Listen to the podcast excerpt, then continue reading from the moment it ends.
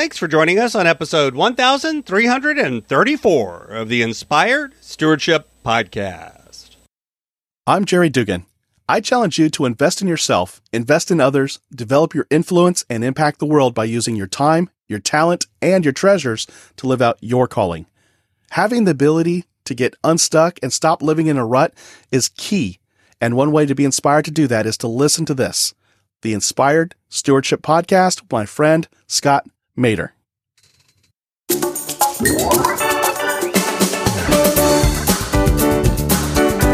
And Beyond the Rut is all about we want you to have your cake and eat it too. We want you to be successful in your career. We want you to be successful in your business. And we want you to do that in such a way that you're thriving in your faith and your family. And as a result of that, your health is also taken care of and your finances are in a healthy perspective. Welcome and thank you for joining us on the Inspired Stewardship Podcast. If you truly desire to become the person who God wants you to be, then you must learn to use your time, your talent, and your treasures for your true calling. In the Inspired Stewardship Podcast, you will learn to invest in yourself, invest in others, and develop your influence so that you can impact the world.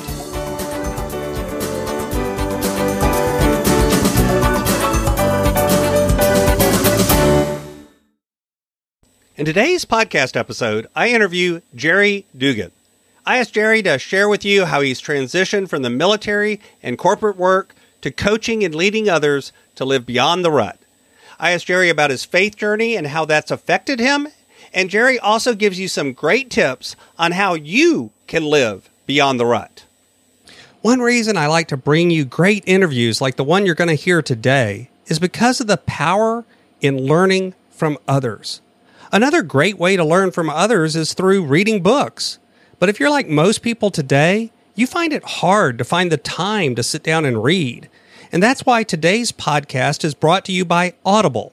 Go to inspiredstewardship.com slash audible to sign up, and you can get a 30-day free trial.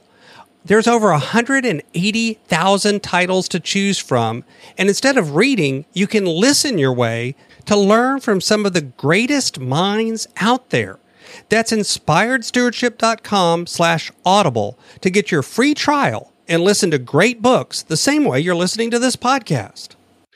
Welcome to the show, Jerry. Hey, Scott, thanks for having me on here.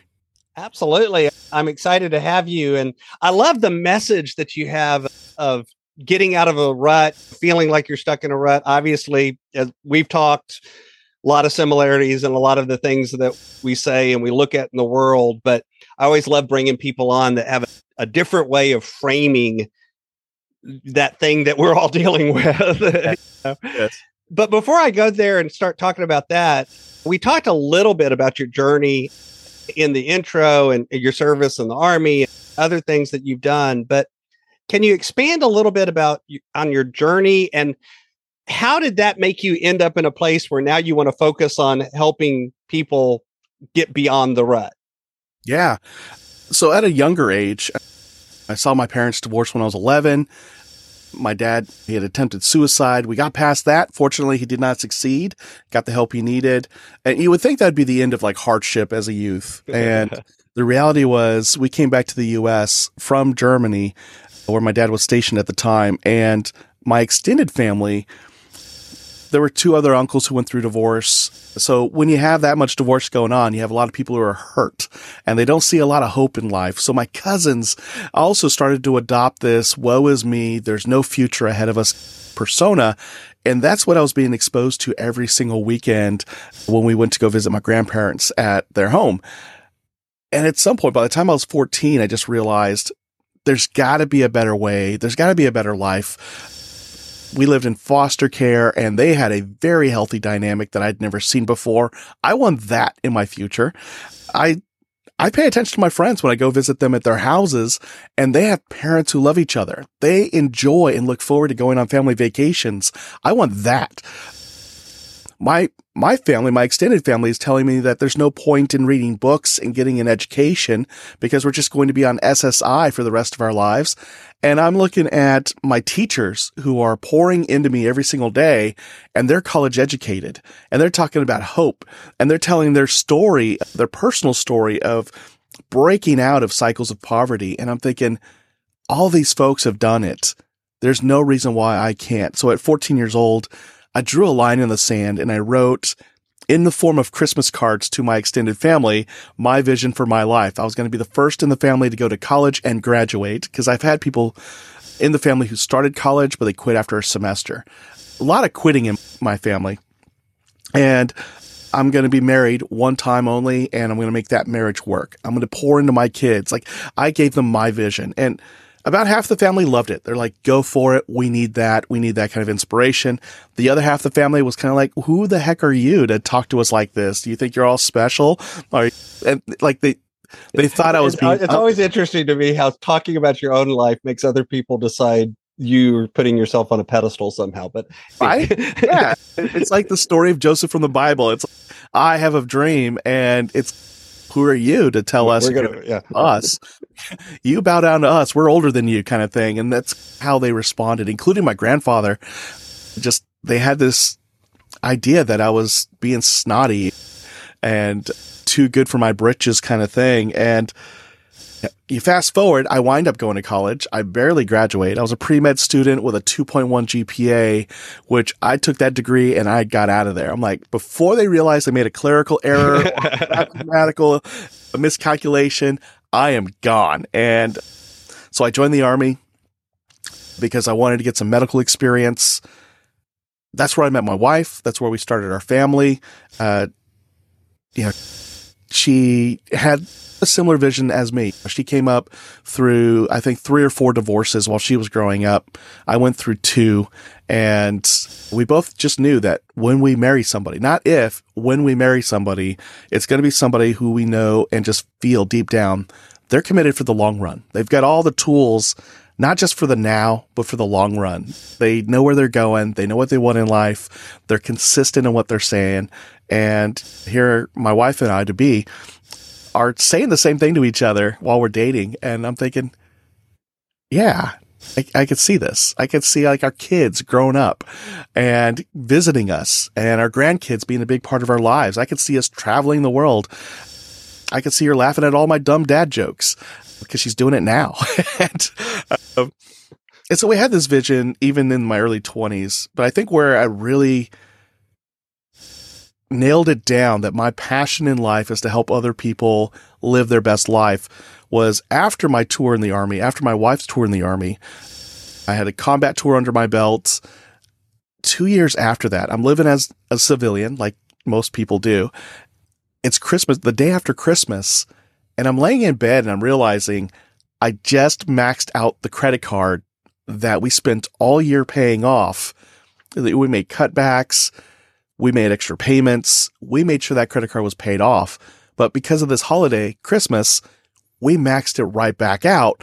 And here I am the next day thinking about not the toys and the gifts that we've been given, but having to pay off that debt for the next year. Mm-hmm. And I'm like, okay, what can I use to pay that off faster? And th- there wasn't like, in all my best calculations, the way we were maxed out on credit on everything, I was looking at paying things off in 11 months instead of 12 and having no savings. And I thought, that sucks. That's a cycle of repetition I don't want. It's unproductive.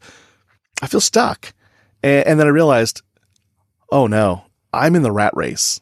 Mm. so of all the things I've survived in my life, my parents' divorce, being bullied by my extended family, combat, here I am, 29 years old, about to be 30 and I've just committed myself and my family to the rat race. And my mind just went forward into the future. If nothing changed, this was the cycle of my life. Every day I'd have to go to work because I had to pay these bills, pay these debts, or somebody was going to come and take it all away from us. And I couldn't let that happen. And so I was holding on to material stuff. And I owe, I owe, I owe. So it's off to work I go. exactly. And you know, what if I don't like my job anymore? What if I want a promotion? How do I grow? And like all these things started going through my head, and it didn't matter what growth I had. I was still going to be in the same cycle. We are going to extend our credit with the pay raises, all these things, and I just thought there's got to be more to life than this. This is not why I did all the things I did just to get into this cycle and die. Um, and that started my own transformation. Eventually left my job, got into real estate. Turns out my timing could have been better. I went into real estate in 2006. Had a great first year. I was gonna say, first couple of years were okay. Towards the second year, started, towards the end of the second year, it started getting pretty bad. I'm sure it started to get frustrating. You're right there, a week out from closing, and there's a change in the mortgage industry, yep. and the deal closes, like not closes, falls apart you're on the selling side and the buyer that is pre-qualified has shown up with cash, their financing falls through.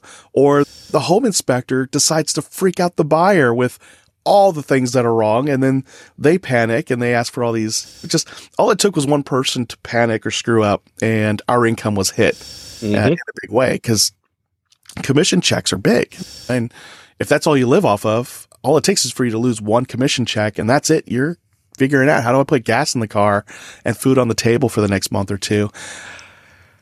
And that was a roller coaster ride.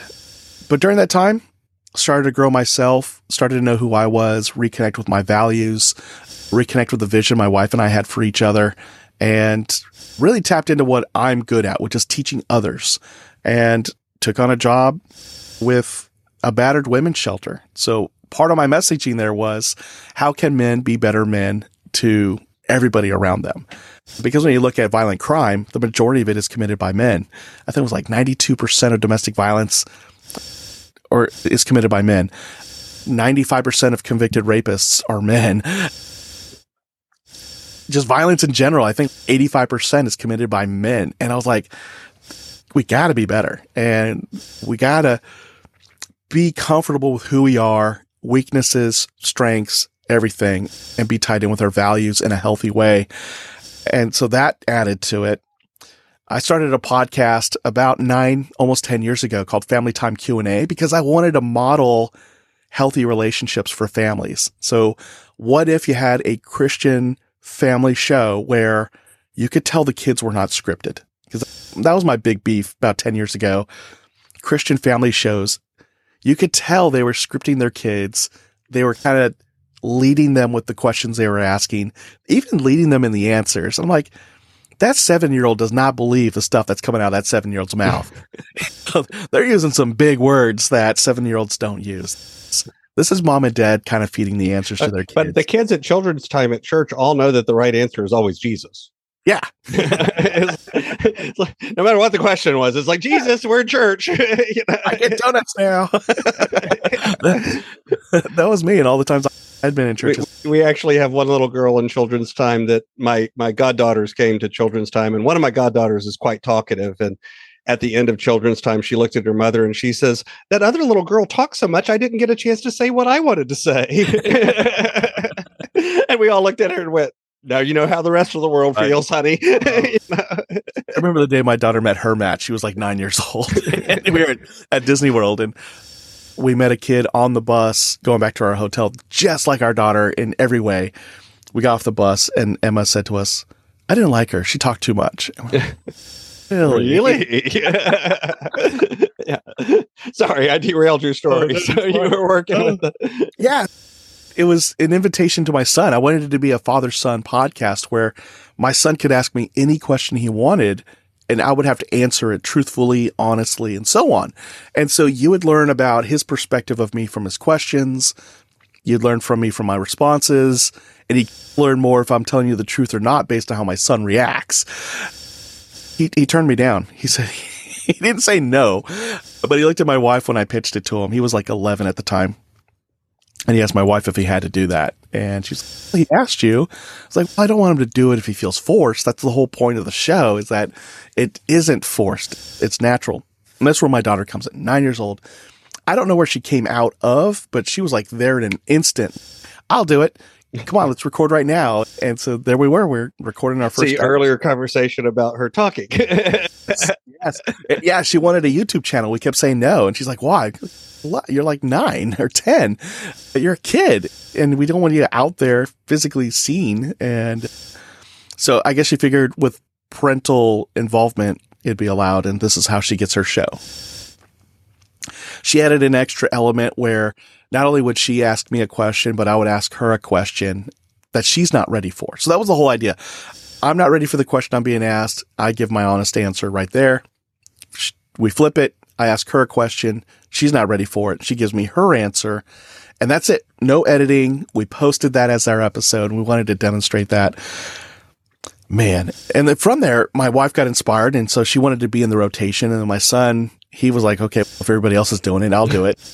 uh, for about two years, we, we cycled through rotating wife, daughter, son, daughter, wife, son, and just did that for two years. It grew me tremendously because I'm hearing from my family things I could do better, things where I've fallen short. It was like their chance to almost dig at me, but in a loving way. And, uh, you know, we'd have to put it out there. And that was because that was the agreement. And my daughter nailed me on the very first episode just because I would play video games with my son but I would rage quit a lot as a combat veteran. Didn't realize that shooter games were not a good thing for me. And uh, she called me out on it. She was like, you know how you get mad when you play video games with Jacob? And I was like, we gotta go. And she started laughing and I'm like, it's getting hot. I, you're breaking up. Can't hear you. She's like, dad, I'm in the same room with you. We're talking in the same microphone. I'm like, okay. So I had to answer. I had to face that. And she's like, stop doing that. And uh, it scares everybody, even though we know you're not mad at us. Just that intensity is scary. And I was like, oh man, okay. So that was the next two years. That really grew me. Along comes my friend Brandon, because this is me finally landing the plane, the plane, Scott. What got me passionate about helping people get out of their rut. Two years later, a buddy of mine from men's ministry, the guy who got me into men's ministry, asks me if I could help him start a show that helps Christian men in their 30s and 40s who are married, they've got kids, they have all the boxes checked for success, but they feel stuck in a rut in life.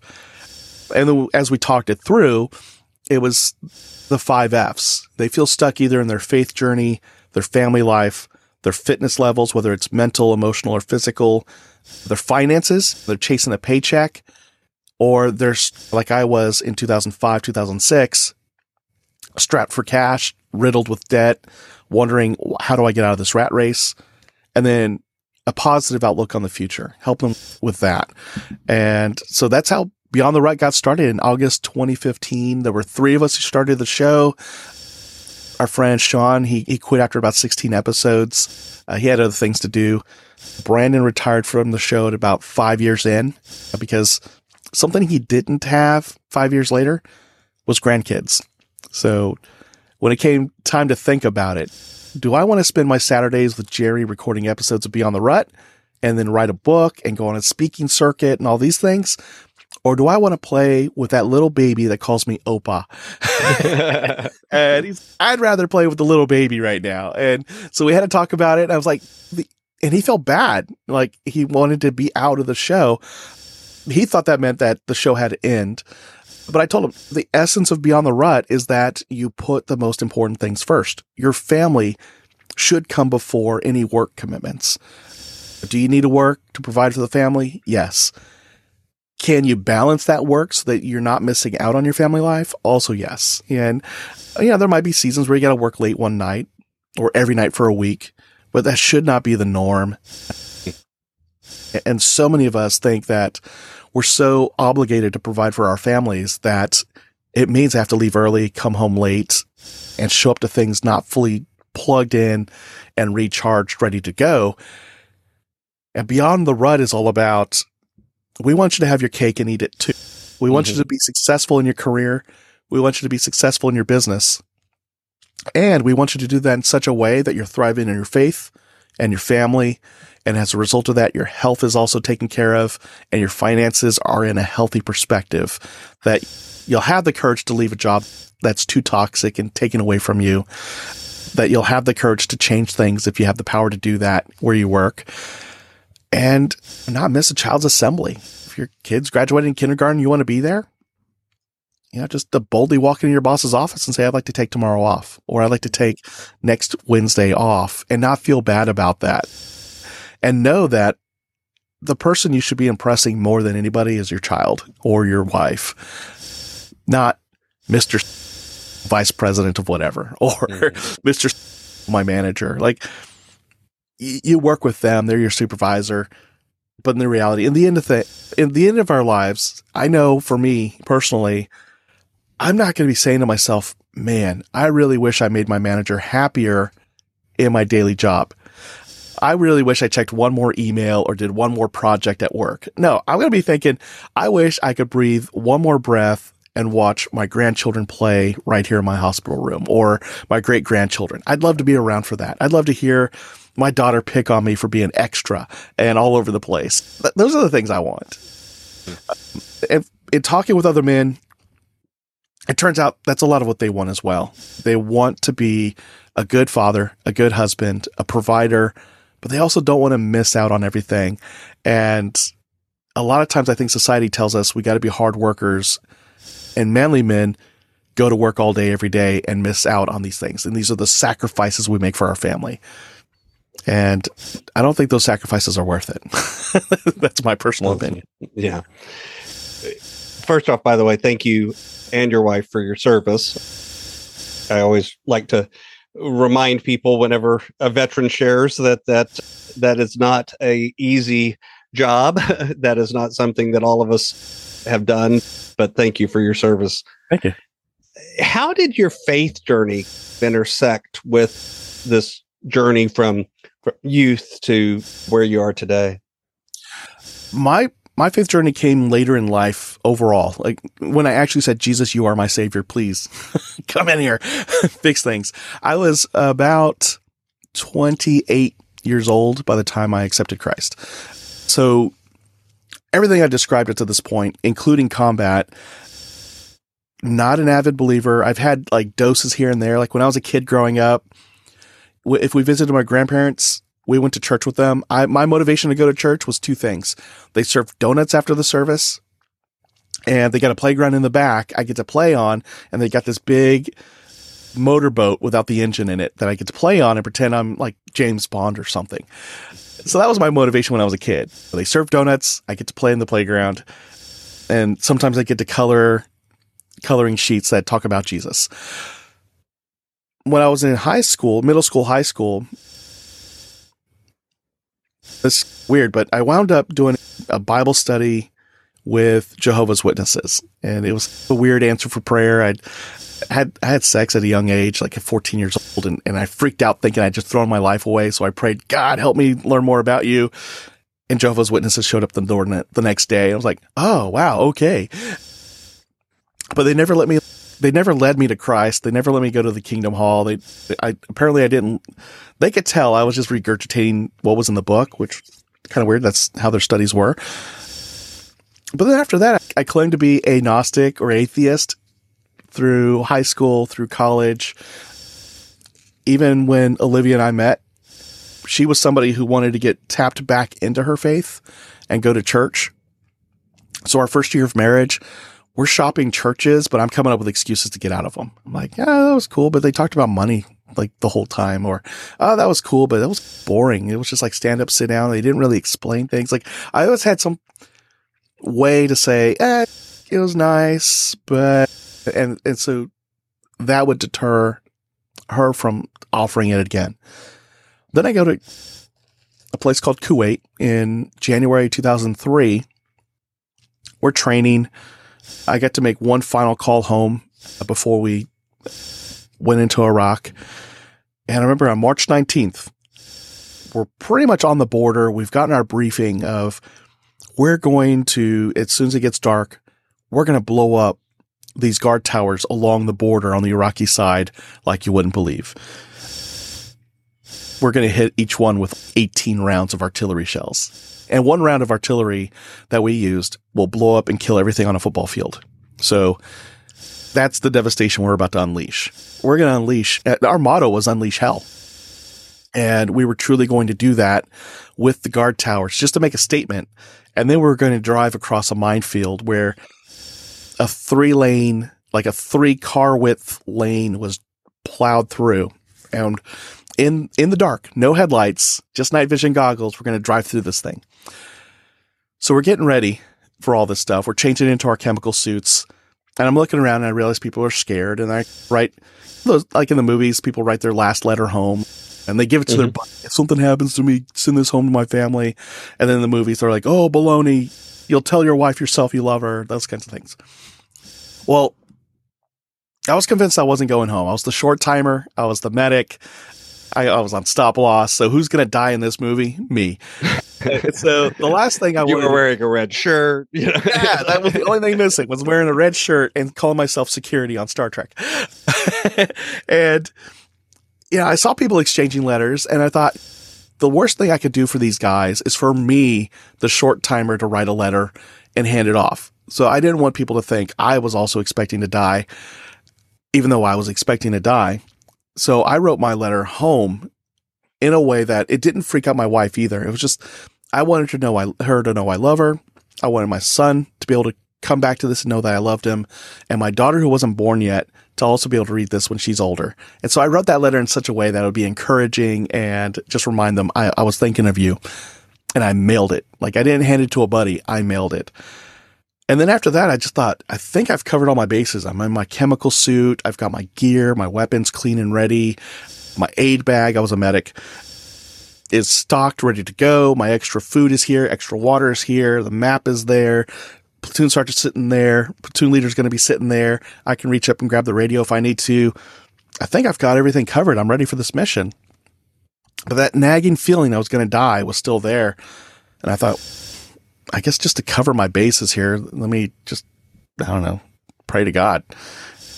And so this is how my prayer went. I was like, God, if you're real, you're going to replace me with somebody who will love my wife better than I did and raise my children as if they were his own and help them be the good people they can be.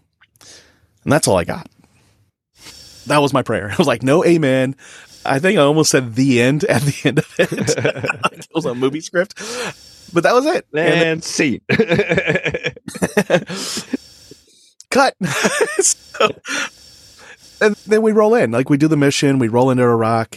21 days later, we're in Iraq, in Baghdad and just doing our mission. And there was a moment where a soldier saw me being overly aggressive, I guess is the best way to put it, with a euphemism. And he just challenged me, What are you doing? And I remember him being out of uniform in the sense that he had a gold chain hanging out, which had a gold cross on it. And that made me mad as a sergeant. Just, you're out of uniform. Uh, but I didn't say that to him. I just, I saw it. It made me mad. And I just said to him, you can either help me pull security on these folks or you can help them build the wall that they just tore down. It was like a hole, like a two foot hole they put in our wall. And, and it was to loot what was inside our compound. Not our gear, but there were like aluminum rods in the compound that we later found out would sell really well on the black market and provide for a family for like years. Mm-hmm. Like, oh, we don't want those. like, why don't you come in here with a big truck, take all of them, and never break into our compound again? And they're like, yeah, we could do that. And so, in one fell swoop, we eventually did that. We just got rid of all the rods, had them get the word out. There are no more rods in this compound. Stop breaking in, and stopped. It was that was it was done almost instantly. So that was like another dose of faith in a sense, because it, it turns out that guy was fulfilling something on his heart, which is go ask that guy what he's doing. Mm-hmm. And when it didn't turn out with a, oh, you're right, I'm sorry, he just resigned and he walked away. Like mission accomplished. I did what you put on my heart, God, and off I go. Now it took me years later to realize that's what happened and that's what was going on. Um, but it was enough to change how I interacted with the locals the rest of the time I was in Baghdad, which was another like month or so. We get back to the States and we're driving. So I'm reunited with my family, I think in late July, and we're driving to the house. So I think it's my wife in the driver's seat because she knows where the house is. I have no idea. I'm in the passenger seat, and I think we've got our daughter in the car with us. And our son is with my mom and stepdad and my brother, who also came for the homecoming. And as we're driving home, my wife says, Hey, I've got to tell you something. And do you promise not to be mad? and it was that phrase, do you promise not to be mad that had me go back to my mind went back to Baghdad. We're getting our briefing from the chaplain who says, Hey, how many of you men here are married? And like a bunch of hands go up. Great. Keep your hand up if you still expect all of your tax free bonus money to still be in the bank when you get home. And almost everybody kept their hands up, except for the guys who had deployed before. They all put their hands down. so they knew, they knew there is no bonus money in the bank account waiting for you. It was all spent. And he said, Great. For the guys who have their hands up, this is just so you know, this is what happens on deployments. Your wife, in managing the household and doing the best she could with the money she had, you got one of two things.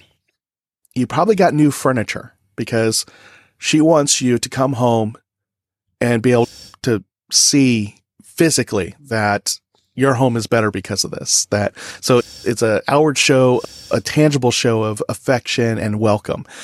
So if that's the case, if you got new furniture, say thank you and enjoy the furniture and say nothing about the money that was spent. We're like, okay, got it. Huh?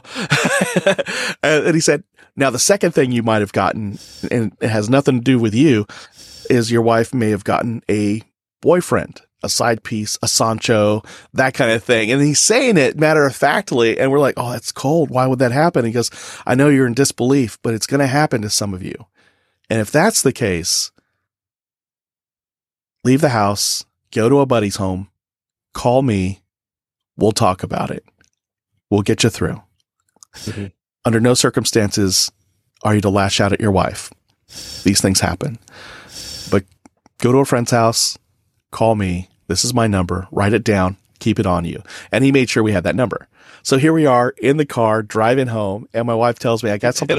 all of the guys are going new furniture, please new furniture, yes. please new furniture. that is exactly what I was doing in the passenger seat, and I think I said it out loud because my wife's like, "Huh?" I'm like, "Oh, um, did we get new furniture?" And she's like, "Yeah, we did." I was like, "Oh, good." but that's not what I needed to tell you. And immediately in my head, I'm thinking, what? She got a boyfriend too? he didn't do this as like all of the above. He did it yeah. as multiple choice. there was no third option here. What happened?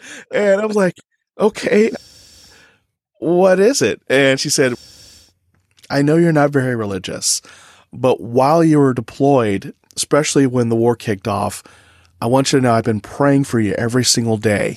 Mm. And I made a promise to God that if He brought you back in one piece, I would make sure you went to church and the rest would be up to Him. And so I want our family to go to church. Whether or not you believe, that's up to you. But can we go to church on Sundays? And I was like, oh, thank God, it's not a, it's not a boyfriend. That's where I was. New uh, furniture at church is a lot easier coverage. Okay, I can handle that. yeah, I can swallow that pill. Let's do that. and so I was like, oh, okay. And I, my reply to her was, I mean, I can't make you a liar to God. If you made a deal, you made a deal. And a big thing to me is that we honor our promises. That's one of my core values. And so there we were shopping for churches and uh, I did a little less of that poo pooing of church because before before I deployed, it, I came up with reasons why not to go to this church mm. or that church. This time around, she knew that somebody in my unit was an avid Christian. One of my medics, strong, avid Christian. Whenever he, he would talk about God with us in a non-threatening way, and I was like, let me talk to Morales and see where he goes, because he's mentioned to us while we were on deployment that his church is very inclusive very modern compared to what we're used to seeing. That it doesn't feel like church, but it is church. And I was like, I want to try that. And my wife said, Yeah, cool. I asked Morales on the next workday. I'm like, Hey, Morales, what church do you go to? And the guy like hugged me right away. I'm like, Oh, what are you doing, buddy?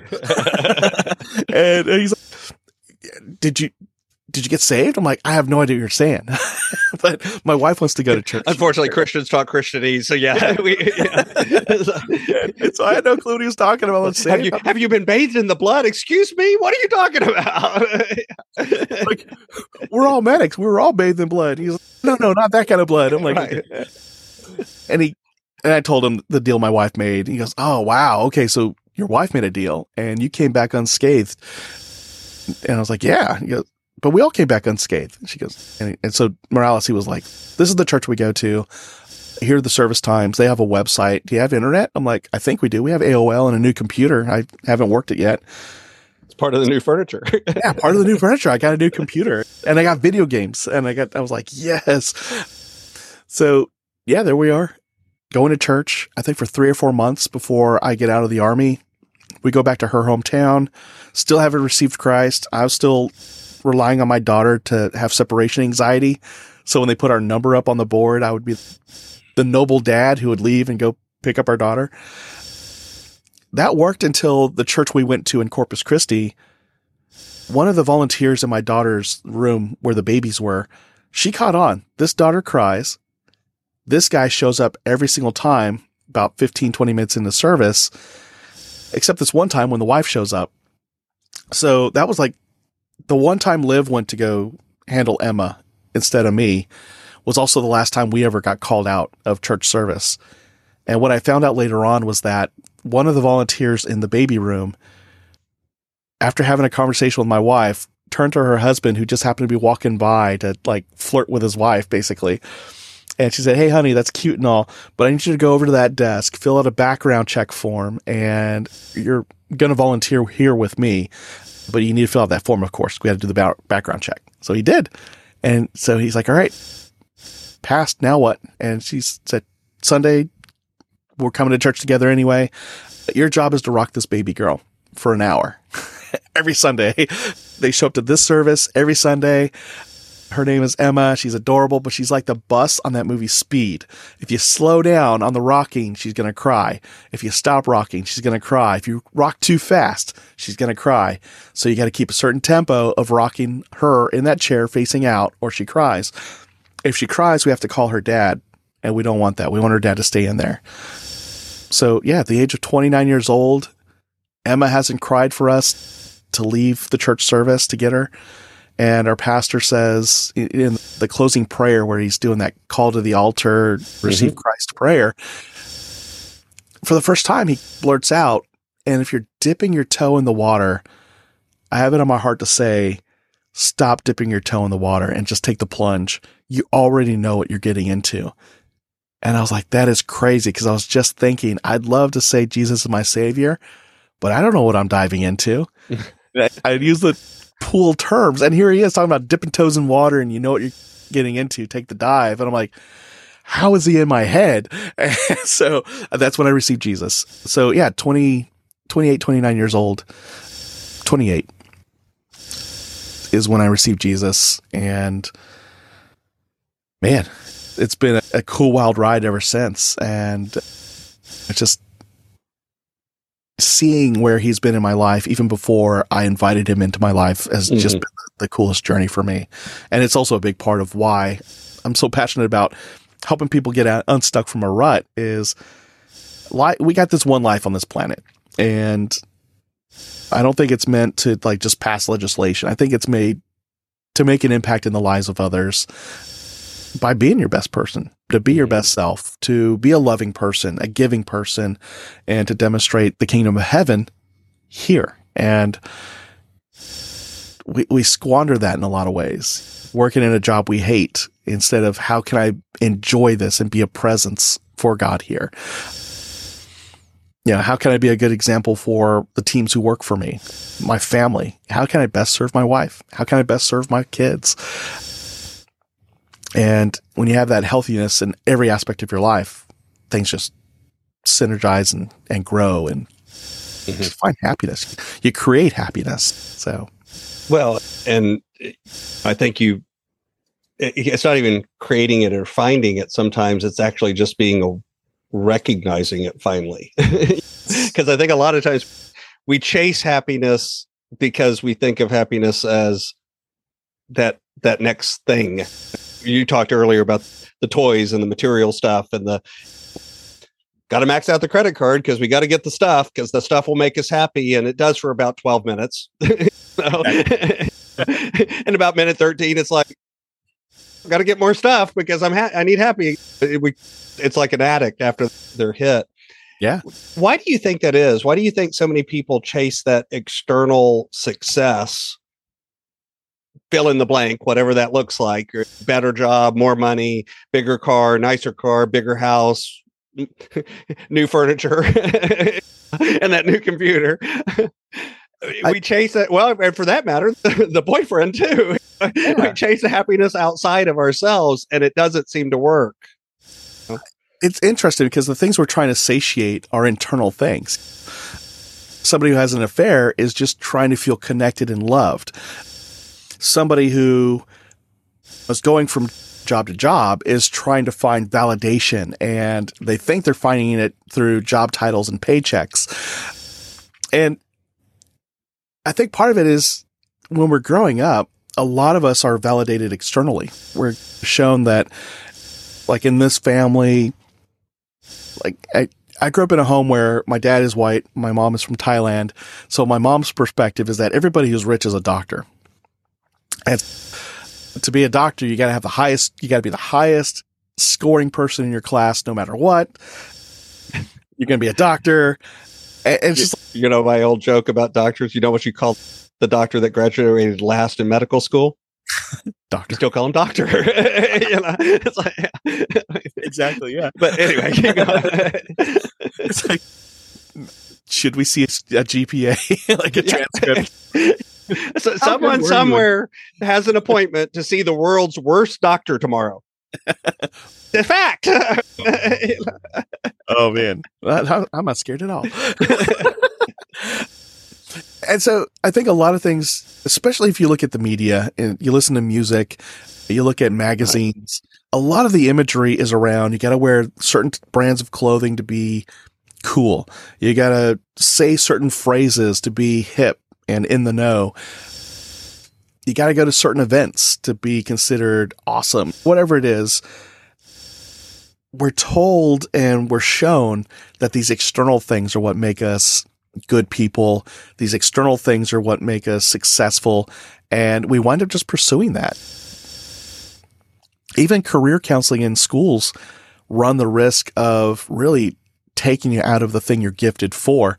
I remember when I was in high school, our career counselors were actually trying to talk people out of going to college and instead trying to talk you into going into the regional occupational program, which would teach you how to work in the hotel industry or teach you how to work in the indus- the restaurant business.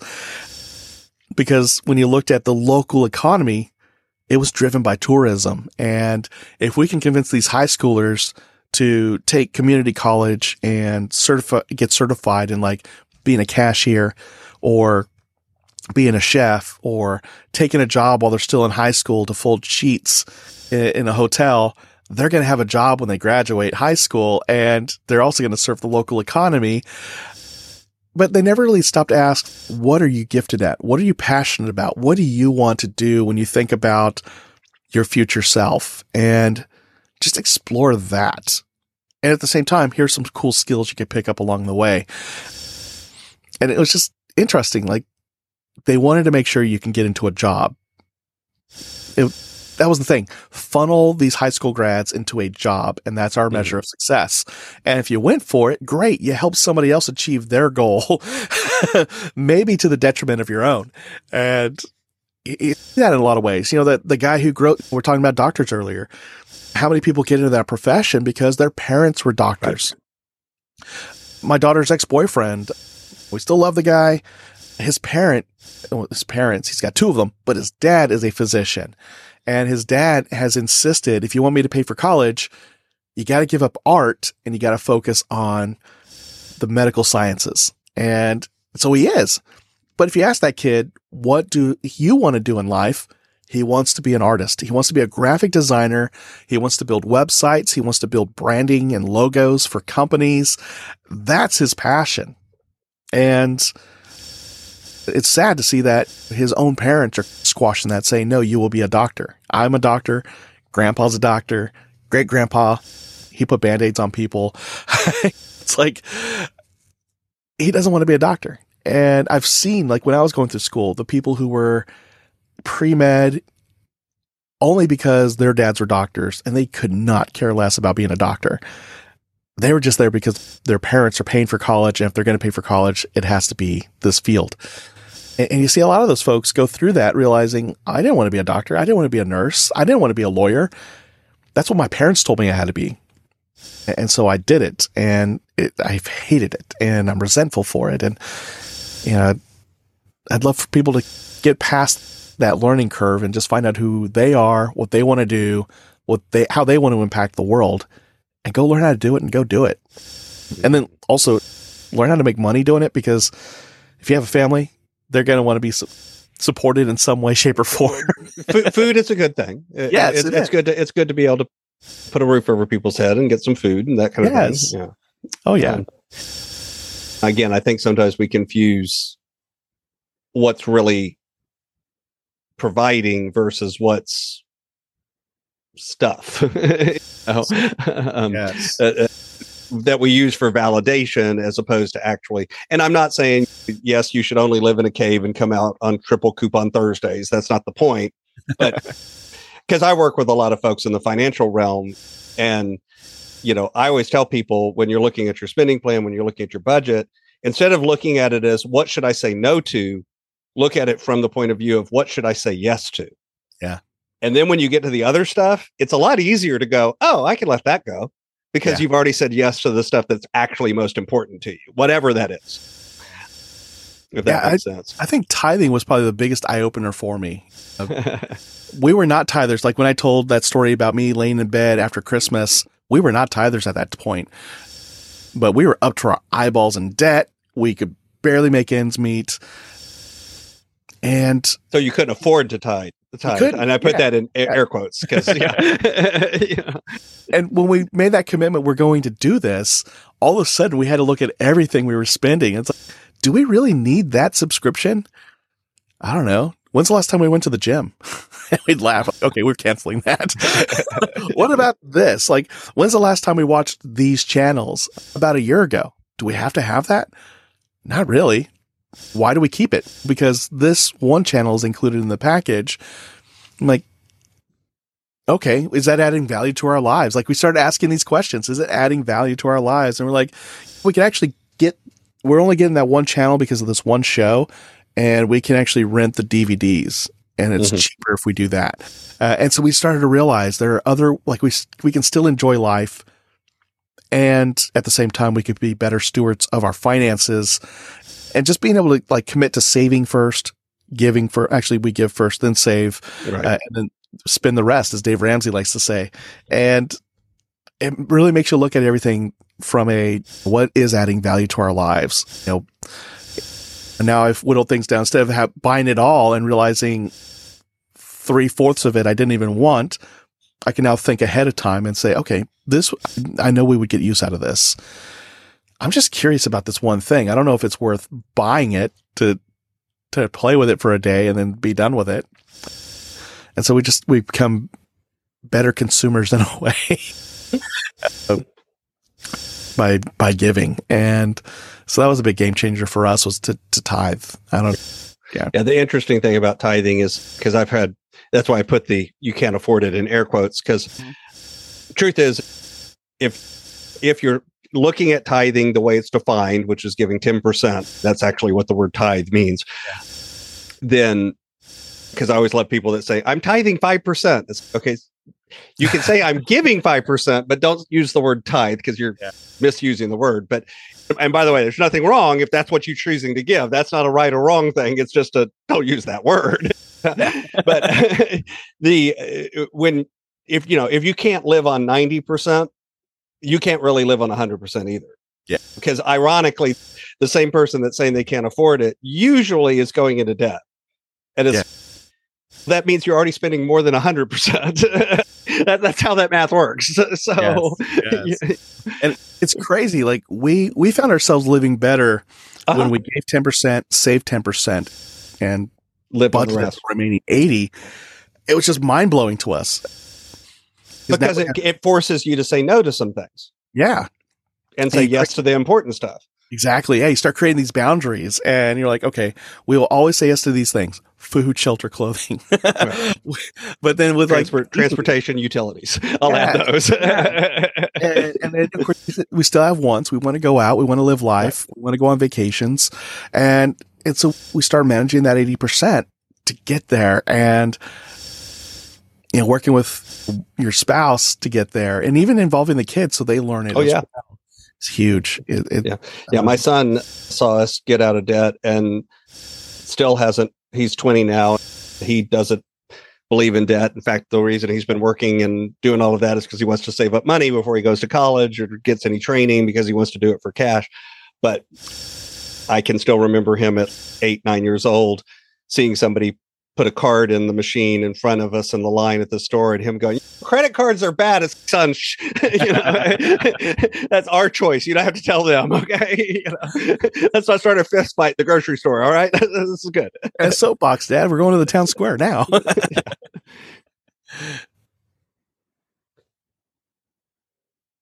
So jerry i've got a, a few questions that i like to ask all of my guests but before I go there, is there anything else about the work you do there Beyond the Rut that you'd like to share with the listener and make sure they hear?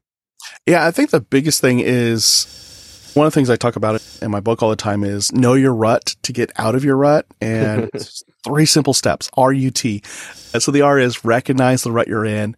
And I like to guide people through the five F's of their life. So, how are things going in your faith journey? How are things going in your family? How are things going with your uh, your fitness levels? Emotionally, mentally, physically, financial statement. What's your net worth like right now? Not to say that your worth, just what's the report card on your finances? And then how's your outlook on your future growth? And that'll let you know what is impacting these five areas and what's my rut. And from there, you'll understand, okay, with these five areas, where do I really want to be? And then from there, you can set some goals to help close those gaps and then the T is take action. What's the action you're going to do on a daily basis to get to where you want to go? And so that's the RUT model I love to talk about and the five F's that tie into there that those are the five pillars in a sense that if, if you're doing well in all five, you're doing well.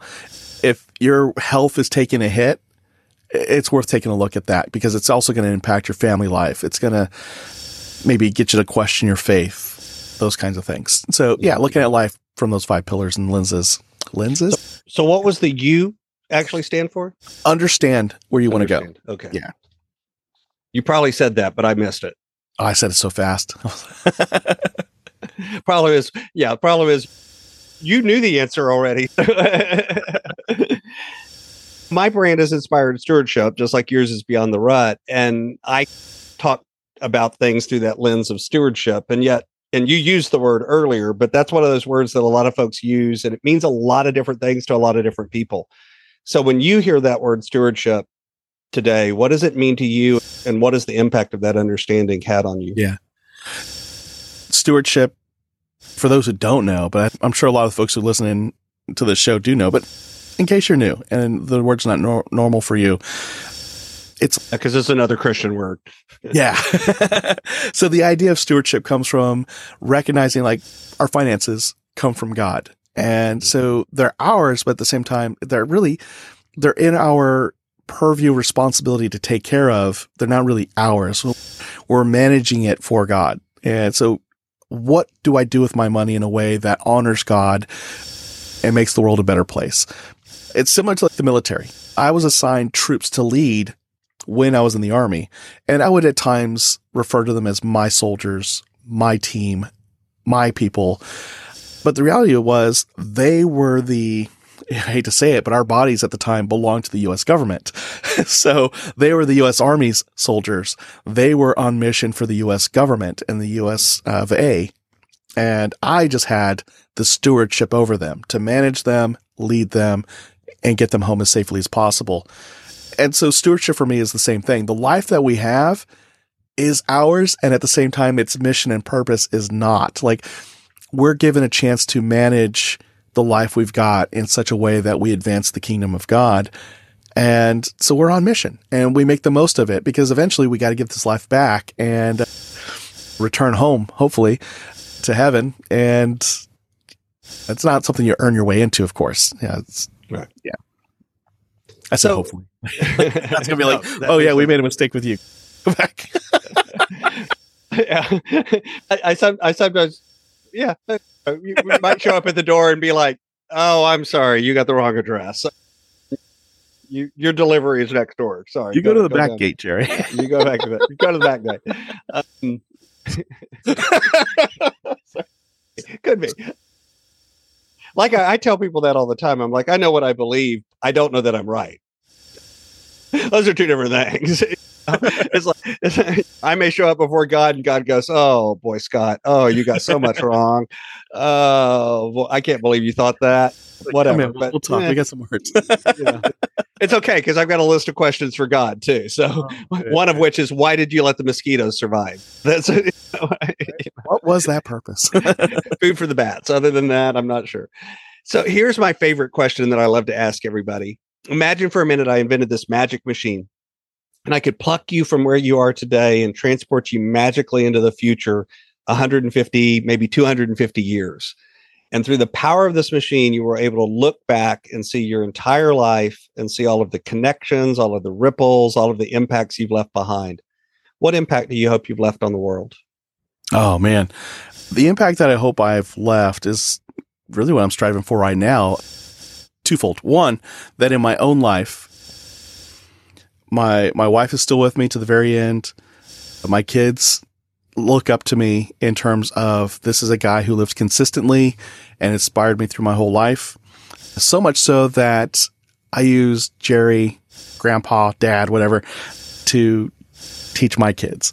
So it's that family connection through living life together. That's the first thing. The second is that I can inspire other people out there who've come from broken homes, who had a hard childhood, to, to, to look up and look forward and see, yes, I can live my life differently and go for it. So, in, in the way that the O'Neill family, our foster family in Germany for two months, gave me that seed of hope, I'm hoping that in some way, everything I do in my life is a seed of hope for somebody else. Awesome. So what's coming next for you? What's on the the roadmap as we finish out the year? Awesome. At the time we're recording this, I am about six months into I quit my job. I've already uh, self-published a book called Beyond the Rut: Create a Life Worth Living in Your Faith, Family, and Career, and I'm I'm building a business called BTR Impact, helping people really apply servant leadership to the work they do. And so that's BTR Impact. It's helping leaders who are faced with high turnover rates. They're faced with how do I compete to keep my talent in my team? And I need to be able to do this faster, quicker. And I can't wait on HR. I can't wait on my executive suite to come up with decisions. What can I do with my team right now? And so I teach those skills to those leaders the mindset around servant leadership and uh, help them stem the tide of turnover. And that's what's up next. I'm building out the platform. I'm deciding like, am I solely going to do workshops at companies or am I going to focus on individual leaders? I've got a decision point to make in the next couple of weeks because I need to go out there and start pitching. This is what I do. Mm-hmm. And I help you. so you can find out more about Jerry and his podcast and the other work that he does over at his website, beyondtherut.com. You'll find all of that over there. Of course, I'll have a link to that in the show notes as well. Jerry, is there anything else you'd like to share with the listener? My biggest thing is my tagline that life is just too darn short to live stuck in a rut. So if you're feeling stuck in a rut right now, yeah, just take a look at how are things in those five F's go check out the show after you're done listening to this show. Subscribe to both of us and get inspired on stewardship over your life and get some tips from me and encouragement on how to get unstuck from your rut and share that with other people.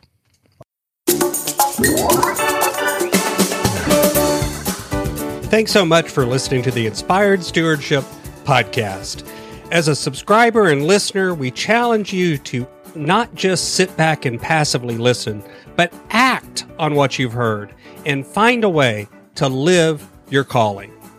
If you enjoyed this episode, please do us a favor.